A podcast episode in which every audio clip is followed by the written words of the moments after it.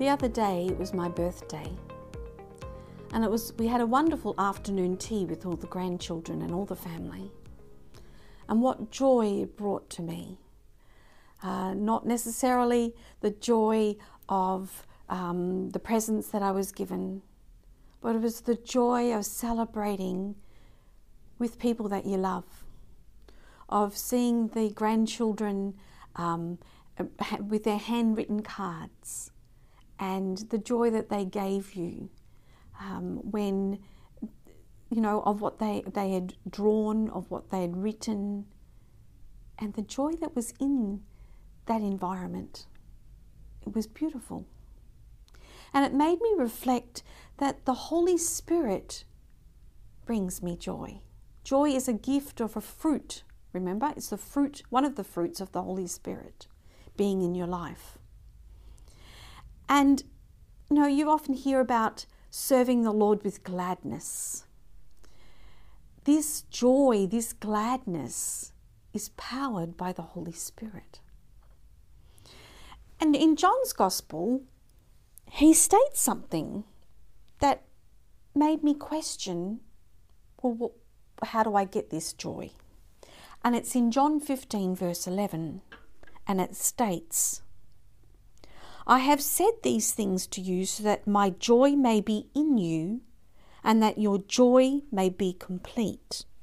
I have said these things to you so that your joy will be in you but be complete, be full, be the, you know, 100% bursting at the seams. So, what's the things that he said that makes me joy filled? Go up further. And it's the picture of Jesus being the true vine, the Father being the vine grower, and we being branches, and the branches get pruned and cut, but they're still attached to the vine. Because if they're not attached to the vine, they die. Think of any plant. If you don't know vines, but think of any plant, you cut off you cut off the branch from the main stem, they die eventually. They might stay green for a little while, and it talks about abiding in Him so that he says, Abide in me that I might abide in you. Abide, abide, live with, in close proximity. And we know that Jesus lives within us. How closer can you get than that? So personal.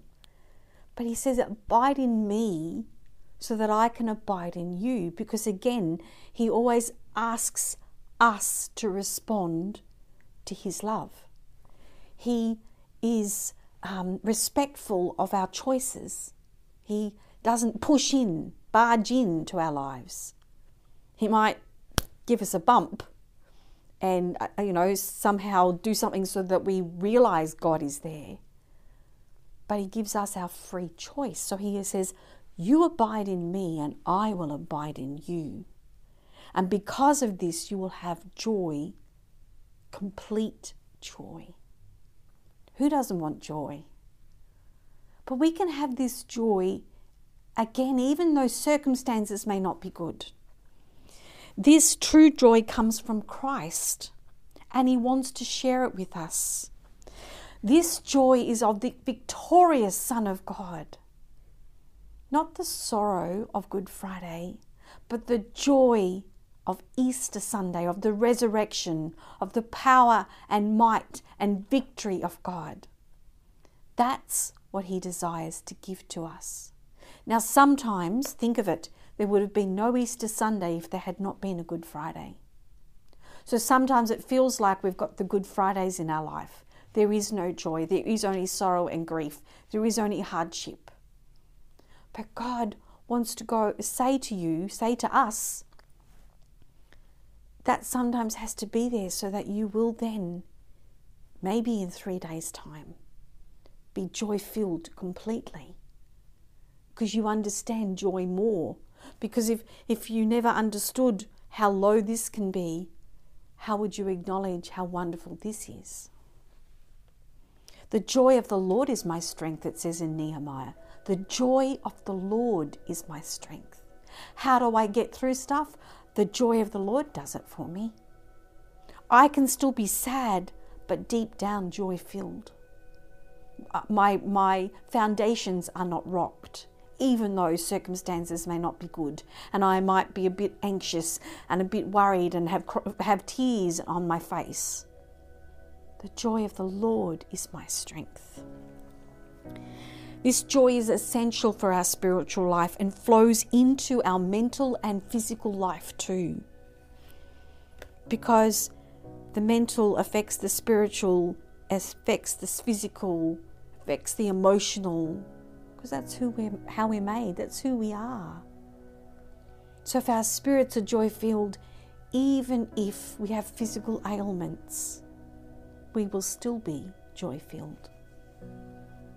That's not to say that we, you know, um, don't acknowledge the, the problems or the conditions of the world or what's happening, but we can still have joy within us because it's Christ within us. Joy deep down is this experience of knowing that you are unconditionally loved and nothing, no sickness, no failure, no emotional distress, no oppression, no war, not even death can take that love away. And that love comes from Jesus Christ. Joy is different to happiness.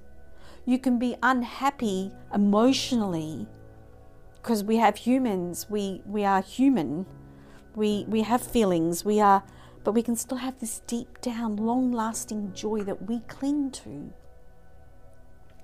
The spiritual reality is much larger than what we see, than what we feel.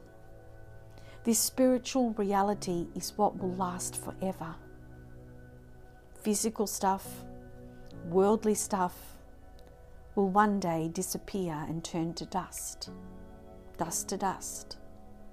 But spiritual, eternal reality is true and will last forever. We can live in the pain with hope. Joy is this gift that the Spirit gives to us. It's a fruit that develops and grows within us the more we give our lives over to God. But we have to keep choosing it. Choose joy. Remember, it's a free choice. In Psalm 94 19, states this When the cares of my heart are many, your consolations cheer my soul. Or another translation states, When I am filled with cares, your comfort brings me joy. Again, things aren't going well, circumstances are not well, I'm under stress. Look at the world right now. Under financial stress, under emotional stress, there's wars, there's sicknesses, there's death, diseases, famine, terrorists, you name it. But even though there are cares, your comfort brings me joy. You, O oh God, bring me joy. You, O oh God, bring me hope. One day all of this will pass away and I will be with you forever in heaven.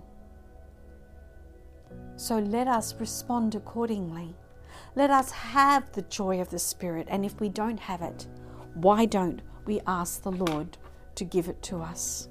And so our prayer today is on wisdom, wisdom to know, but joy, rejoicing to be within our spirit we're going to ask the Holy Spirit to be with us. And it's in the Come Holy Spirit Brown Book on page 56. O God, who has taught the hearts of the faithful by the light of the Holy Spirit, grant that by the gift of the same Spirit we may be always truly wise and ever rejoice in his consolation. Through Christ our Lord. Amen. Grant that we, by the gift of the same Spirit, may be always truly wise and ever rejoice in His consolation. Holy Spirit, may we ever rejoice in the hope that you give us. What a blessing you are to us. Produce more fruit of joy within us. And we ask all of this in the name of the Father and the Son and to the Holy Spirit. Amen. Have a blessed day, and I'll see you tomorrow. Bruce is traveling right now, so instead of him lugging around a suitcase full of cameras and lights, I suggested that everyone can put up with me for a week, that I could share some things with you about the Holy Spirit that God has um, walked with me and encouraged me with, that I have learnt along the way and I'm still learning. But may we all rejoice in the Holy Spirit being in our life because the joy of the Lord is our strength. See you tomorrow.